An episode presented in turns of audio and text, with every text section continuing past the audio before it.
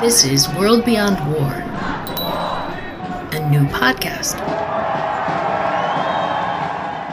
Good morning. This is the World Beyond War podcast, Sunday morning, April 28th. This is Marc Eliot Stein. I'm here with Greta Zarro, and we are speaking to Margaret Flowers, who is inside the Venezuelan embassy in Washington, D.C.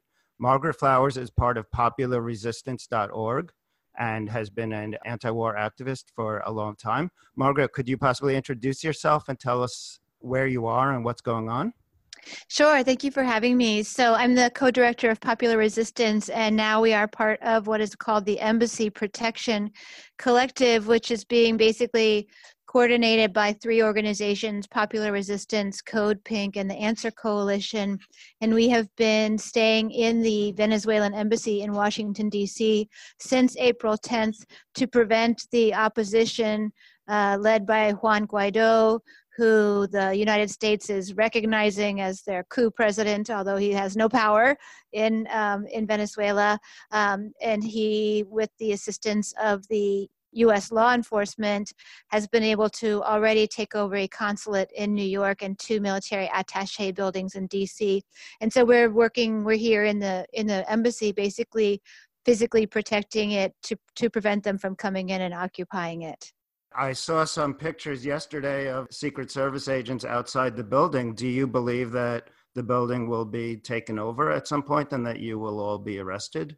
Well, we have that that we have that concern constantly. Um, we were concerned that last Thursday, April, I think it was the 25th, uh, was uh, um, a day that the diplomats were gone from, and we thought that that might be the day the police came. We were able to mobilize a lot of people. We had about 50 to 75 people sleeping here that night, and I think that physical presence prevented the Secret Service from coming in. But it's certain, you know, we're certain that they're trying to figure out a way to be able to take this building. It's just very difficult because we have the permission of the Venezuelan government to be here.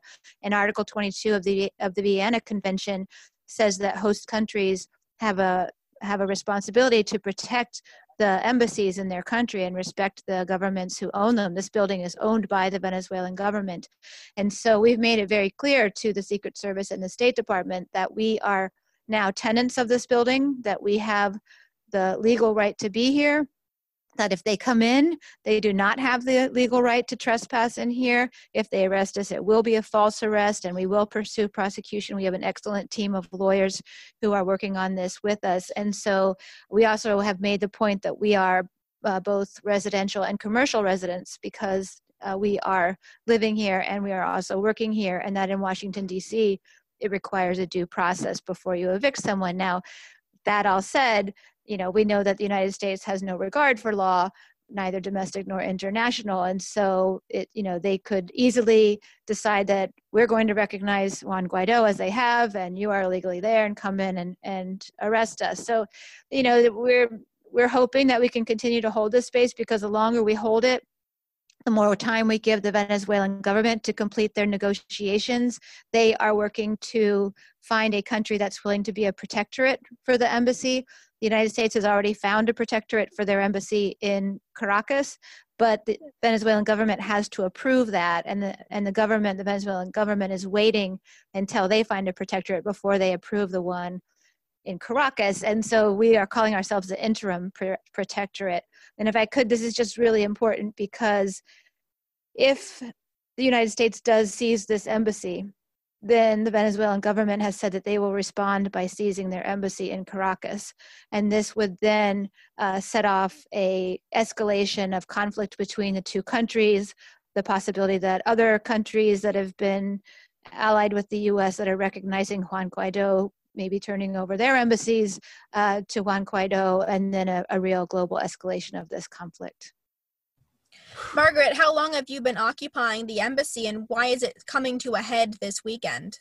Well, we've been here since um, April 10th, and uh, I think the the we so the diplomatic staff are no longer in the building, and we are are tasked with um, with protecting it. Both uh, actually in in the past three days, we had the Vice Foreign Minister Ron Carlos, the Foreign Minister Jorge Arreaza, and President Maduro all sending us messages of support uh, because they want us to be here protecting this this building. But uh, the opposition you know we're standing kind of between the united states and some a lot of oil and a lot of minerals and so we hmm. know that they're trying to figure out a way to get us out of here and um, and that the weekend you know we know that uh, Juan Guaido's people are in Bogota, Colombia, meeting and trying to figure out what to do. And we anticipate they probably want to come in here Monday morning and you know say that this is theirs now.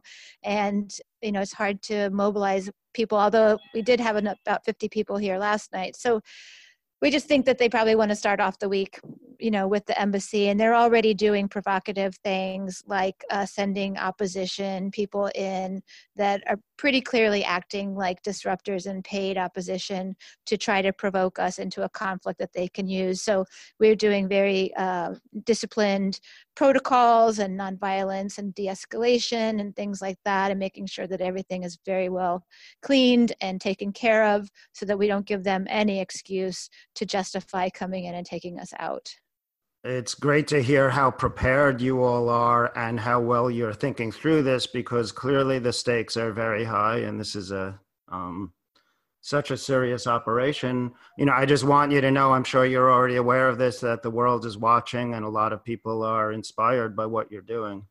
Well, that is great, and we we appreciate the messages of solidarity. We are going to have to continue to hold this physical presence. the The success of this depends upon us having a physical presence here, continuing to have favorable media, and not giving them any excuse to take us out. And so, um, any people that can support us uh, physically by coming here or by uh, sending in donations of food and supplies. We do have a lot of people that are staying here, and, and uh, we're running a kitchen. We're We've got a kitchen manager um, to make sure that people are fed. There's a, we're doing security 24 hours a day, and that's uh, that takes a lot of resources as well. So um, any folks that are able to support us in any way, we would we would really appreciate that. And if you go to popularresistance.org in the slider, you'll find an article with information about how you can contact us. And also, if I could mention, we're doing public events every night because the embassy, the government of Venezuela really appreciates us using the space as an educational and cultural space. And so that also uh, brings people in shows them that we're having folks coming and going. Yesterday we had someone as young as three months old and someone as old as 106 hmm. here for our our events. And oh my God! Wow. So we're just um, trying to make it as unpalatable for them as possible to make the optics really bad for them to come in here and, and take this over. Did you say 106? Yes. Huh. Wow. Can you tell a little more about that? I'm, I'm... I don't know a lot about her. She was the grandmother of uh, of a couple who came to uh, participate in our events yesterday. I'm curious, Margaret, um, if you could tell us about your background with the Venezuela um, issue. Were, were you part of the delegation to Caracas? I was, uh, this is, you know, Venezuela is something that Kevin Zeese and I have been covering on popular resistance for many years. I mean, as long as we've had popular resistance, because there is so, misin- so much misinformation about it in the United States, and because we see it as really a key country in Latin America, one that was able to stand up to U.S. empire and um, and really start to really challenge neoliberalism. And so we did. Well, Kevin Zeese, my partner and co-director of Popular Resistance, was down in Venezuela for the 2018 election of President Maduro, which was a really excellently run and uh, legitimate election, um, despite what the US media tells you.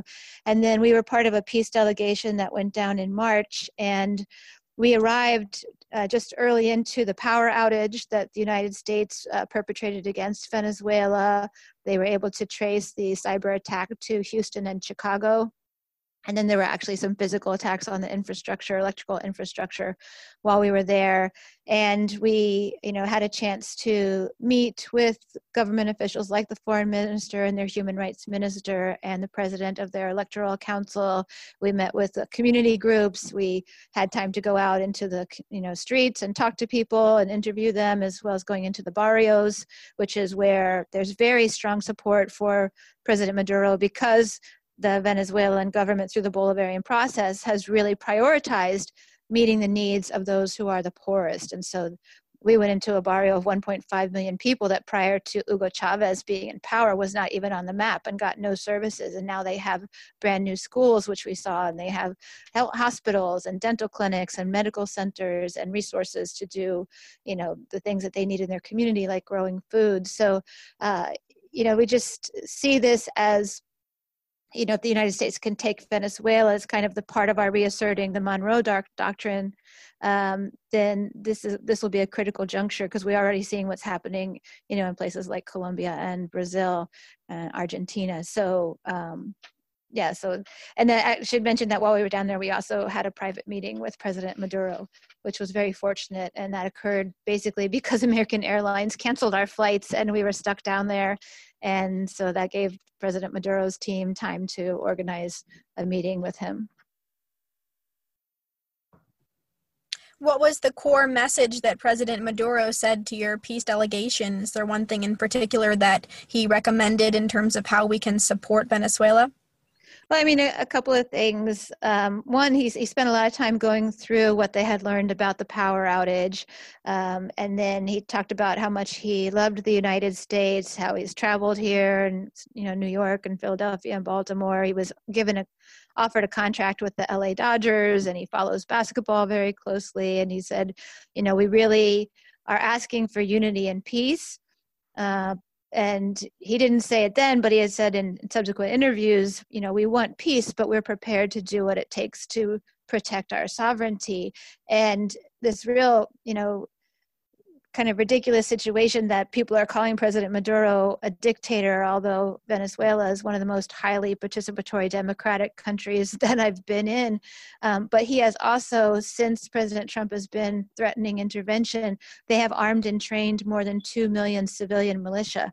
So they're very well prepared to to protect their um, sovereignty. But really, his message was one of we need your solidarity, we need your unity, and and um, and so I see that what we're doing here in the embassy is honoring our agreement that we would do what we could to. Uh, impact our own government in the United States to stop its U.S. imperialist interventionist policies and practices. And this surely goes back to many generations of um, U.S. intervention in Latin America. There's yes. there's so much context here, and I I've got to say, from from my point of view, when I saw what happened, um, I believe it was late January yes, of this January twenty third. Yes, January twenty third, when all of a sudden, out of nowhere, um, a regime change was announced from the Oval Office in the United States.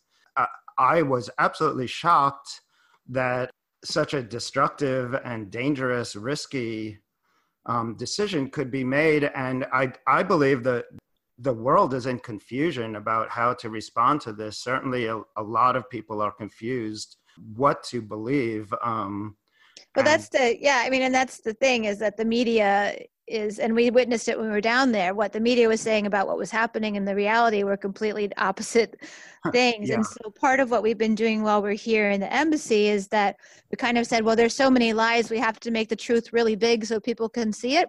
So we've been with permission of the venezuelan government we've been putting messages on the front of the embassy. So we have in the 32 windows along the, the street sidewalk level we have a timeline of the US led coup, so people can see that.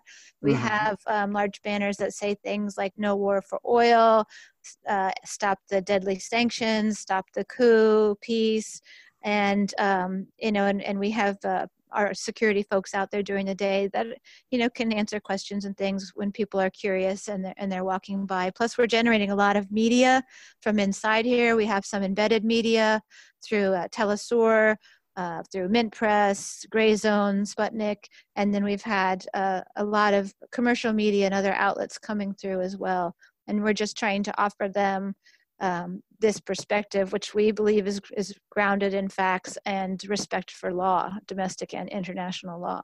I think we we all see how high the stakes are here, and yeah. um, I I am also ve- very much concerned that there may be um, various various forces that would like nothing better than the distraction of a new war in Venezuela. Yeah, and, it's it's really a it has tremendous, you know, global ramifications because Venezuela is kind of the door into you know stopping the left movements in South America, which we know that the Western capitalist countries have been doing for many many decades. That's what NATO was all about, um, stopping left movements in the world, and um, we also know that uh, this because Venezuela has developed relationships with Russia and China. And in fact, in March, Juan Guaido's chief, quote unquote, chief of, chief of staff, Roberto Marrero, was arrested by the Venezuelan government along with his bodyguard, and they found um, information through their cell phones and computers and things that they were organizing eight to 10 terror cells within Venezuela using money seized by the US government from Venezuela, siphoned through the Bank of America and Colombia, hiring mercenaries from Central America, training them in Colombia, and were making plans to attack infrastructure and assassinate leaders. And the day after that, Russia arrived with a plane that had a general and 99 military advisors, including intelligence advisors, and they have now uh, assisted Venezuela with setting up a missile defense system. And China is, is providing supplies to Venezuela as well and has a stake in the oil company. So this is this is not just about Venezuela, it's about you know, as you said, the long history of U.S. imperialism. It's about um, you know the whole movement in South America for sovereignty and self-determination and getting, you know, out from underneath the Monroe Doctrine, uh, and it's about the kind of the whole shifting global um, power and how the U.S. is no longer a hegemon, and we're entering into a, a phase of being a multipolar world. But the U.S. is going to do that kicking and screaming, obviously what did you perceive as sort of the impacts of these economic sanctions that the U.S. is imposing on Venezuela when you were there? Did did you see those those negative impacts on the people there? Yeah, we met with one of their top economists, Pascualina Curcio, as well as um, oh, I'm blanking on his last name. His first name is Henry Henry Ventura. He's the um, he used to be the health minister. Now he's in charge of procurement of pharmaceuticals and you know there is plenty of food in venezuela. It's they don't have access to all sorts of foods so if you go to a restaurant they won't have everything on the menu but they'll certainly have food on the streets. There are lots of food trucks. There's restaurants. There's um, produce trucks you know stands on the corners. But because of the both the economic sanctions you know they can't because of the us economic sanctions they can't buy all the things they would like to import. Um, also us kind of we have the ability to basically set like the, the the values how their currency is pegged to the dollar. And so wall street has been kind of doing that in a way that's caused a serious hyperinflation. So the prices are really high uh, for things there and that makes it difficult. But i think you know so people are are don't have the availability of all the of the availability of all the foods they were like, but they do have food. The government provides six million families with these clap boxes once or twice a month that have basic staples. And so the babies were fat, the children looked healthy, they were running around and playing. But I think the the severest um, impact is on their healthcare system because they've seen a reduction of 86% from the amount of pharmaceuticals that they had in the past. And Damn. so they have made agreements with Russia and China to do monthly deliveries of pharmaceuticals and medical supplies, like you know surgical supplies. They've made a contract with the International Red Cross to help them distribute those out to the medical centers and hospitals, as well as making sure that all their hospitals have a good generator system because of the repeated attacks on their electrical system. So I see them trying to do things to um, to deal with that you know but a lot of this is just tied to the the drop in oil prices the speculation the really the business class there has tried to do everything they could to thwart um, the efforts of the venezuelan government to make sure that people have access to basic needs because when the venezuelan government started to try to control the prices of basic goods, then the business owners st- started reducing production or hoarding those goods to drive those prices back up again. So it's really a difficult situation uh, that they're trying to manip- you know maneuver within. So people are doing basically okay in terms of having access to food, but healthcare is a problem. Margaret, what do you see as um, the the best possible thing that can happen. I mean, I think we can all envision the horrible worst case scenarios at this point.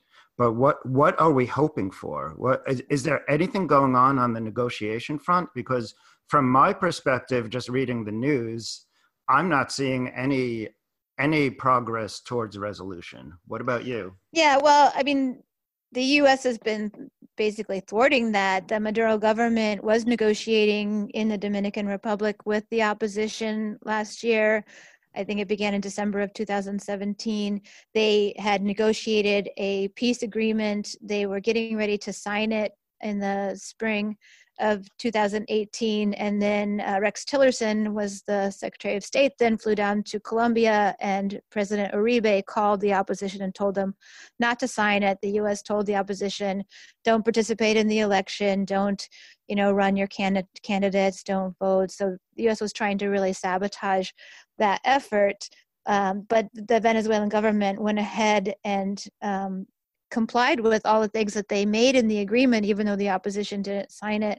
And then, um, since this kind of whole issue has been happening around this attempted coup, which has failed, but the United States doesn't seem to want to recognize that fact. Um, right.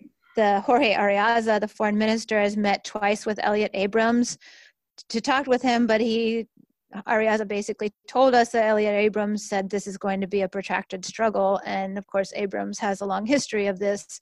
That's that, for sure.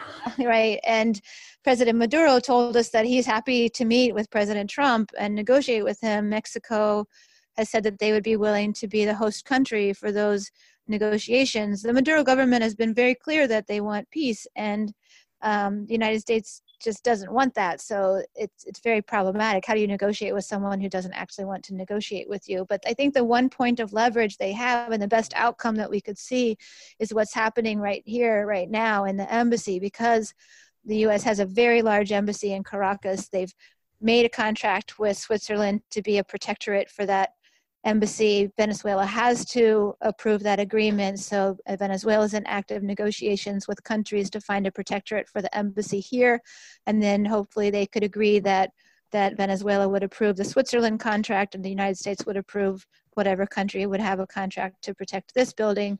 That then we would that building would be handed over to that country. We would step out of it, no longer be needed as interim protectors, and that that would start to form a basis for further negotiations to, you know, stop these, these you, whether really we call them sanctions, but they're not sanctions because sanctions imply that there was a legal process and that, that a punishment was deemed to be necessary. Right. Technically, unilateral coercive measures, which are uh, illegal under the United Nations Charter and so I would really um, hope that there, we would start to see some more international pressure for the United States to end these violations of international law, especially when you're, when you're talking about the healthcare system, and we are directly causing deaths. There was just a study that came out showing that as effect of coercive measures, 40,000 Venezuelans have died in the last two years who would not have otherwise died. So this is this is a form of war that's going on right now against Venezuela, which they're resisting as best they can.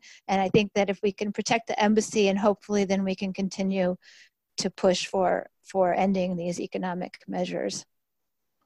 Well, I I real I feel encouraged to to see that what you're trying to do is actually plant a seed of of negotiation that could that could grow into a bigger um, you know a, agreement. I, I think I'm starting to gather that that's what that's what you're hoping for is that the negotiations over this embassy could form a basis of something more either um, either that's going to happen which is what we're doing everything that we can do to make happen or i fear that it's going to go in the other way and if you know the us government seizes this embassy we're going to see an escalation of conflict which doesn't end it doesn't end our responsibility if that happens. If we're taken out of this embassy we still have to continue to fight against the United States government and to build that movement that puts pressure on it to not, you know, cross that line of further military intervention and you know further economic warfare against Venezuela.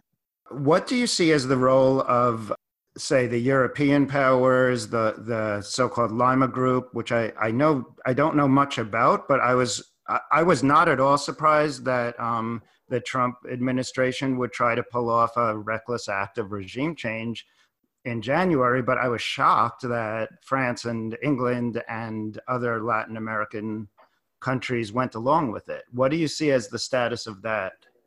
I mean, well, those were, you know, NATO countries and Western allies, and the United States is still a very powerful force in the world uh, that has shown that any country that, you know, tries to stand up to it, they're going to take measure, retaliatory measures again. So I don't think it was a huge surprise, but I think that, you know, reality is starting to kind of like, you know, surface here because these European countries and, and including uh, also institutions like the International Monetary Fund, are finding that this guy, you know, Juan Guaido, who's claiming to be president, in effect has zero power, zero access to, you know, governmental institutions, can't sign anything in the name of Venezuela. so it was a funny story about during the um, the blackout in Caracas the French government, which France has recognized Juan Guaido, uh, didn't have water in their embassy. And so they wrote a very nice letter to the Maduro government asking them if they would help them to re- restore water wow. in their embassy. Um, Guaido went to meet with the IMF and they're like, well, you can't sign anything. You know, you can't, we can't actually deal with you. So I think that that reality, you know, is going to come that there's no there there for these countries to talk to Guaido, but it's you know it's it's a difficult situation for them because of the US retaliation, just like it's a difficult situation for countries who are allies of Venezuela to be willing to step up and be a protectorate because that puts them in the crosshairs of, of US imperialism. So, you know, we'll see. I think that the more time goes along, this whole facade of, of Guaido is going to fall apart. That would be my hope.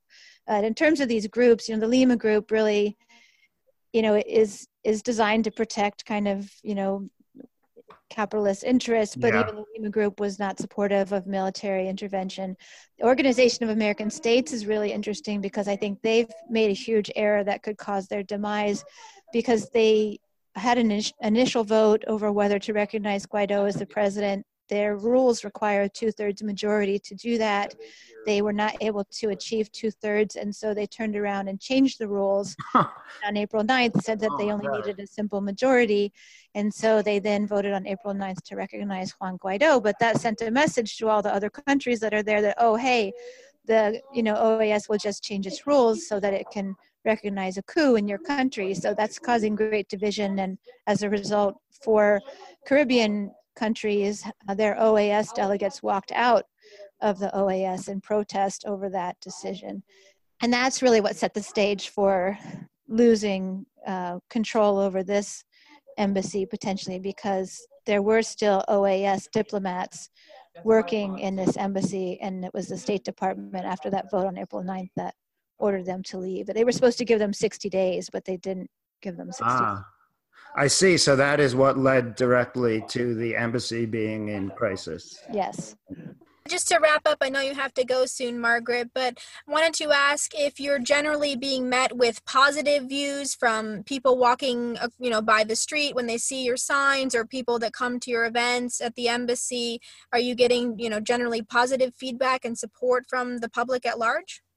Well, from the you know activist community in Washington D.C. the D.C. area that are coming to our public events, there's tremendous solidarity and um, commitment to trying to help you know protect this. But like I said, we I can't stress enough that that we need folks here because we're going to have to potentially hold this down for several weeks while they can complete their negotiations. As far as being in Georgetown, I think we have to recognize that Georgetown is one of the elite areas of Washington D.C. That there's a lot of um, kind of other, you know, wealthy and connected people, particularly to the government in this area. Just actually at the bottom of our street is a Saudi military building of some sort. So it's not exactly a friendly neighborhood, but but interestingly, um, I didn't mention that in addition to the timeline of the coup, we have two very large placards in front of the building, four by eight feet, where we put an imperialist checklist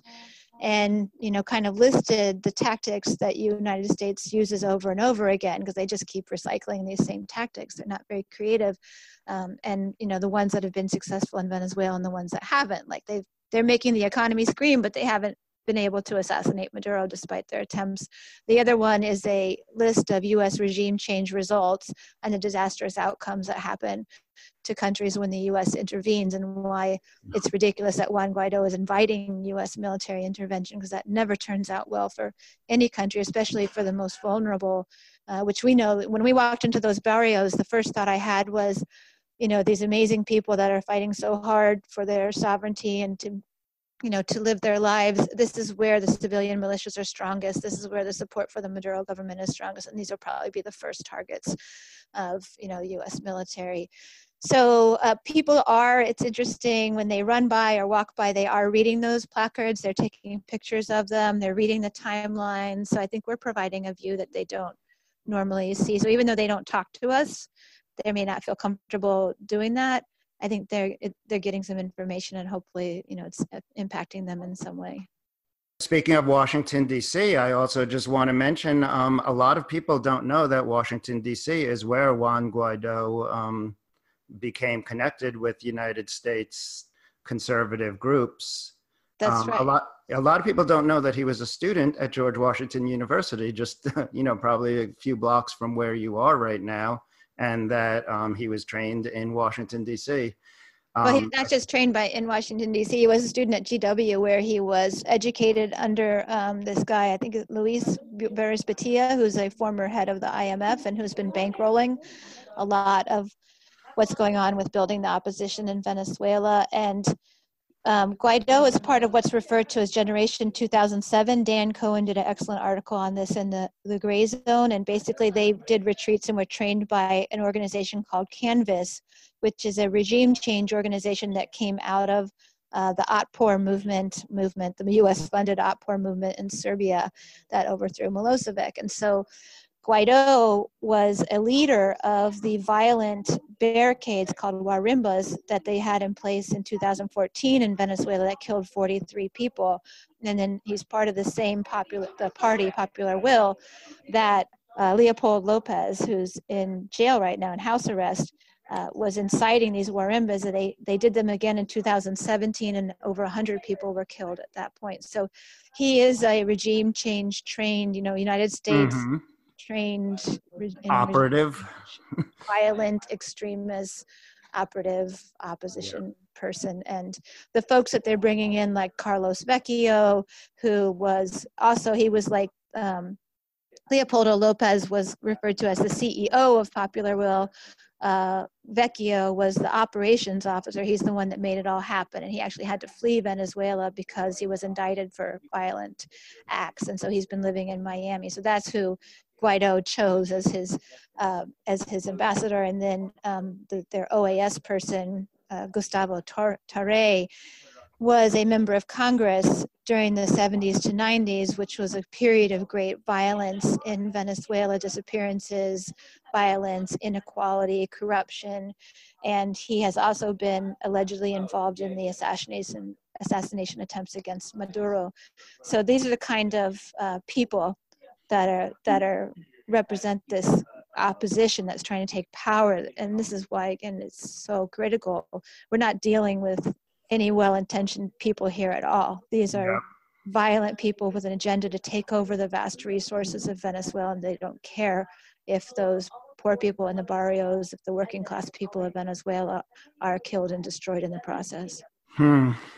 Well um heavy stuff. Uh, unless Greta has has more to to ask you, Margaret. I know it's a, a busy day over there, so thank you for for sharing what you're going through. And um, I really hope we don't hear of you being arrested. I'm sure you're I'm sure you're ready for it. I just want to want to say again that we're all with you and um, and watching closely. And thank you. Thank you. Well, thank you, and keep keep spreading the word and. Uh, and I hope folks will, will turn up if they can to, to help us out. This is really a critical fight that we're engaged in here. Thanks so much for the interview. We're here with Pat Elder, a coordinating committee member of World Beyond War. Um, how's the background noise? It's fine. Good, good. I mean, you know, you guys are in an embassy takeover, so we're not expecting it to sound like a studio. Yeah, no, it's all good. there were 80 uh, full-time staff members here at the Venezuelan embassy who were uh, hastily required to go. And on um, Thursday, the last day that they were actually here, I witnessed a, uh, a man and his wife emptying out uh, their office, his office. And Uh-huh. you know, they had they they brought you know just several dozen boxes from Staples, and uh, she was crying. And uh, Oh so God. I told her, you know, I'm, I'm so sorry, and she translated that to her husband, who said, "You're not as sorry as we are." So there's pain here, you know, and, and What- it's it, What do you think that these people were actually going through? Do you think they were speaking from a personal point of view or from the, uh, the state of their country that they were speaking? I think in that instance they were speaking from a personal point of view. I think they uh, are deeply upset, and it's amazing. You could go from one office to another to another, and uh, you know some offices were completely cleared out, and other offices um, it looked like you know most of the things are left on the shelves. And keep in mind too that there are probably 60 to 80 uh, you know working Mac and PC systems in various offices with Okay. printers and uh, I mean all of that material is there. And so I, I think the way it works is if we do have the illegal transition to the Guaido uh, regime, then all of the assets of the embassy would uh, transfer to the illegitimate government. Can you explain to our listeners why those employees were forced to leave? Were those employees of President Maduro? Yes, they were, and uh, they were forced to leave because of the Trump administration's policy uh, requiring all embassy staff to uh, to vacate. And the Trump administration does not recognize the Maduro government, and so from the Trump administration's perspective, all Maduro Venezuelan embassy employees were persona non grata and were ordered to leave by uh, the end of Thursday. And uh, that's when the urgent call went out. And uh, so I came up here on Thursday and uh, actually had the opportunity to speak to several departing uh, Venezuelan staff members. Can you explain why you felt compelled to go to the Venezuelan embassy in Washington, D.C.? What was your compelling reason for picking up everything and taking your sleeping bag and, and camping out there? Well, it has to do with the history of the uh, of, of the entire situation, and uh, gosh, I go all the way back to uh, being in college in 1973 and uh, being taught by some brilliant uh, professors who were quite alarmed when uh, a Chilean uh, president Allende was murdered, and uh, it's just part and parcel of a United States government foreign policy that stretches back all the way to the Monroe Doctrine, and it's a policy of meddling and of murder and execution and uh, economic uh, imperialism. And so, having that background, I, I saw uh, the bullying tactics of the Trump administration as simply uh, part of this long term uh, uh, operation. So, I felt compelled to, to be here because I saw the brilliant activism that was being waged, particularly by uh, you know Margaret and Kevin of uh, Popular Resistance and uh, by Medea and Ariel of Code Pink. And these people are visionaries, and they understand that this is a historic moment. And uh, I think it's just uh, very urgent for us to call activists to continue to uh, hold this place. Keep in mind too that we are guests of the legitimate Venezuelan government. And what kinds of activities have you been doing while you've been there? What kinds of support roles have you been playing? Well, uh, when I got here on Thursday, the kitchen was uh, a little on the messy side, and so I took it upon myself and cleaned it up immediately. It was only because there were 20 or 30 people who had just eaten lunch. I should remind you the place has been absolutely clean ever since, uh, and and even before I was here.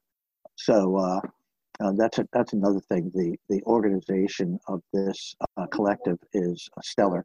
Uh, I mean, I'm looking out at a room right now that is uh, organized uh, and clean.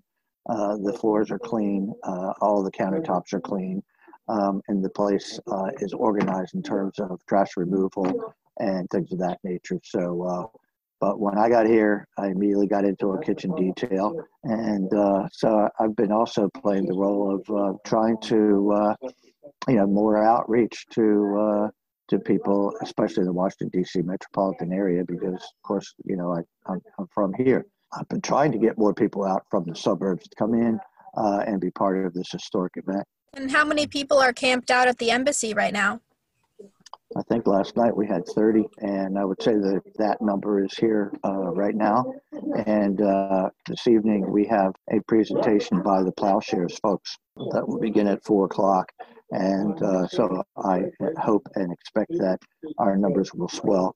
And uh, I, I, think that there are there's a there's a core group here of several dozen who are strongly uh, dedicated to uh, keeping our presence. So um, I think that this is, again, marvelous activism, and I am pleased uh, to uh, be a part. I'm, I'm curious, is there any sort of organized leadership, or is it more of a cooperative, everybody pitch in, spontaneous sort of organization that's going on there? Well, I think it's a merger of both. It's a collective, first of all, and so many of the decisions are made on a consensus basis. Everyone seems to be extremely mature and right. willing to pitch in together. So, uh, you know, we eschew uh, a, uh, an authoritarian top-down structure, and uh, it's a beautiful system because everything is is uh, uh, organized and everything is taking place because everyone wills it so. And you can imagine yourself uh, arriving here at the embassy and you would be part of, of this beautiful scene where we're all pitching in. So uh, it's a good scene. I would say that's characteristic of the peace movement in general. We are able to coexist and, and work cooperatively. So that's, that's really inspiring. Good. Thank you. Pat, you sent yesterday some pictures from around the embassy, paintings of S- Simon Bolivar and Hugo Chavez Library, and um, I think there was also a baseball player's uniform. Well, as far as the baseball uniforms are concerned, I don't think that there is uh, any kind of contradiction between, uh, you know, people who adhere to the ideals of a socialist state and uh, a uh, baseball player who can uh, hit a fastball as well as anyone in the major leagues. Cabrera is hitting 316 right now for the Detroit Tigers. Yeah. Uh, and, uh, you know, he's on fire. And uh, it is uh, reassuring for me and a, uh, a uh, leftist myself to, and a baseball fan. so it's really good to see. and I think also, you know, when you, when you, you know, you, you realize that what, what Venezuela has is a, is, is a socialist state. And, um, these are many uh, avowed uh, Marxists or neo-Marxists, however you want to label them. And uh, you know, as a as a uh, young university student, uh, I was taken in by that uh, political philosophy and ideology, and and you know, to see these offices of of books, you know, including you know Zinn's People's History, or a portrait of Che Guevara, or portraits of you know just beautiful people uh, embracing each other uh, and and beautiful, colorful art, and to think that there there are reading rooms and libraries with excellent uh, socialist publications from not just Venezuela but around the world. And uh, I'm certain if the Guaido government comes to power and they take possession of this, they will eradicate the premises from all that kind of literature. Yeah. But it's reassuring to me to see it posted and the the halls uh, are covered with many different portraits over the years. Simon Bolivar, El Libertador, the liberator of, mm-hmm. of America, and uh, you know I picked up some several books that were in Spanish and I was able to translate a little bit. But one of them I just happened to pick a page, and in the middle of the book, you know, it read that uh, while George Washington and Thomas Jefferson were slave owners. Of course, they were great American uh, leaders, presidents. Um, mm-hmm. Our leaders and presidents in our history, their main goal was the liberation of, of people. That's wow. quite a yeah. yeah, quite a message there. yeah, I was just randomly picking open a book. You know how you do. Yeah. so, but it it, uh, it struck me. There's a piece on the Code Pink website uh, and I believe uh, soon, uh, I suppose, on the World Beyond War website uh, regarding um, uh, the comments by Elliott Abrams at the Atlantic Council, uh, and that mm-hmm. was, gosh, on Friday.